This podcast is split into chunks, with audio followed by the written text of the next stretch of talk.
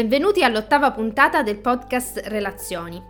Nella scorsa puntata abbiamo parlato di trauma, di come questo nasce, cos'è e del fatto che non può essere eliminato, ma che possiamo imparare a credere che altro sia possibile. Possiamo imparare ad autoregolarci, ad acquisire un attaccamento più sicuro e fare sì che il trauma non controlli più la nostra vita in automatico.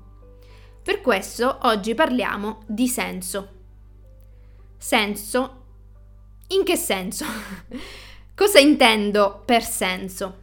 L'essere umano è un essere relazionale, capace non solo di sentire con i sensi l'ambiente esterno, ma anche di elaborare all'interno di sé, di mettere in relazione stati esterni e stati interni è in grado quindi, in questo senso, di dare senso a ciò che vede, sente, annusa.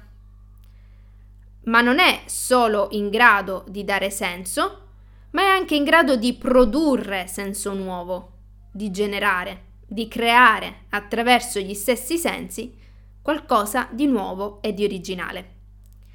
Vi è una pluralità, una molteplicità di manifestazioni di questo senso perché ognuno di noi, ognuno è una storia, ha una storia.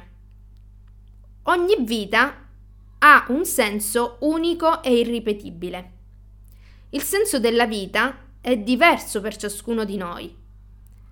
Esistono quindi tanti sensi quante sono le vite delle persone a questo mondo. Per usare un'altra terminologia potremmo parlare di dono oppure alle volte di daimon. Qual è il mio dono? Qual è il tuo dono e come faccio a scoprirlo, a riconoscerlo? Là dove si trovano le nostre paure e ferite più grandi, lì risiede nascosto, più in profondità, anche il nostro dono. Pare quindi che senza essere disposti a conoscere ed andare incontro alla paura, non possiamo nemmeno conoscere il nostro dono, ovvero il senso della nostra vita, chi siamo profondamente e pienamente. Nell'integrare l'altro,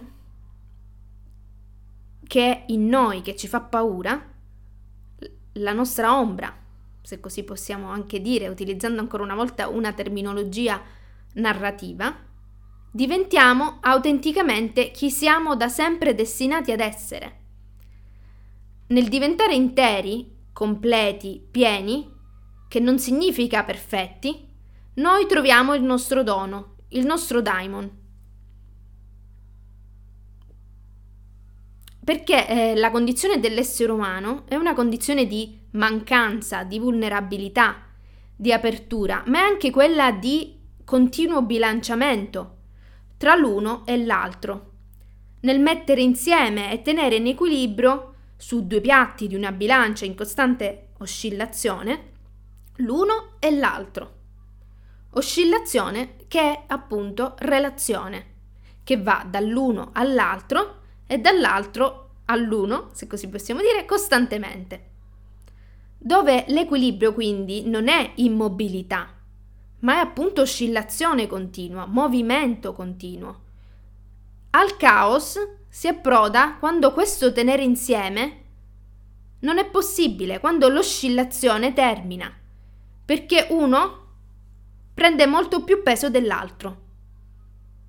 Il caos quindi è quando si sta troppo o da un lato o dall'altro, quando non si riesce in qualche misura quindi a tenere insieme sia l'uno sia l'altro sia vicino, sia lontano, sia con, sia senza, sia guidare, sia lasciarsi guidare, sia prendere spazio, sia lasciare e concedere spazio. Possiamo essere noi stessi, trovare il senso della nostra vita, scoprire il nostro dono quando viviamo in questo equilibrio, quando riusciamo a tenere insieme sia l'uno sia l'altro dentro di noi. Per copri- scoprire questo dono, forse dobbiamo però prima trovarci sull'orlo del caos. Quando stiamo per perdere tutto, dobbiamo in un certo senso tradire noi stessi e il nostro daimon per poter diventare fedeli, per poter pian piano ritrovarlo.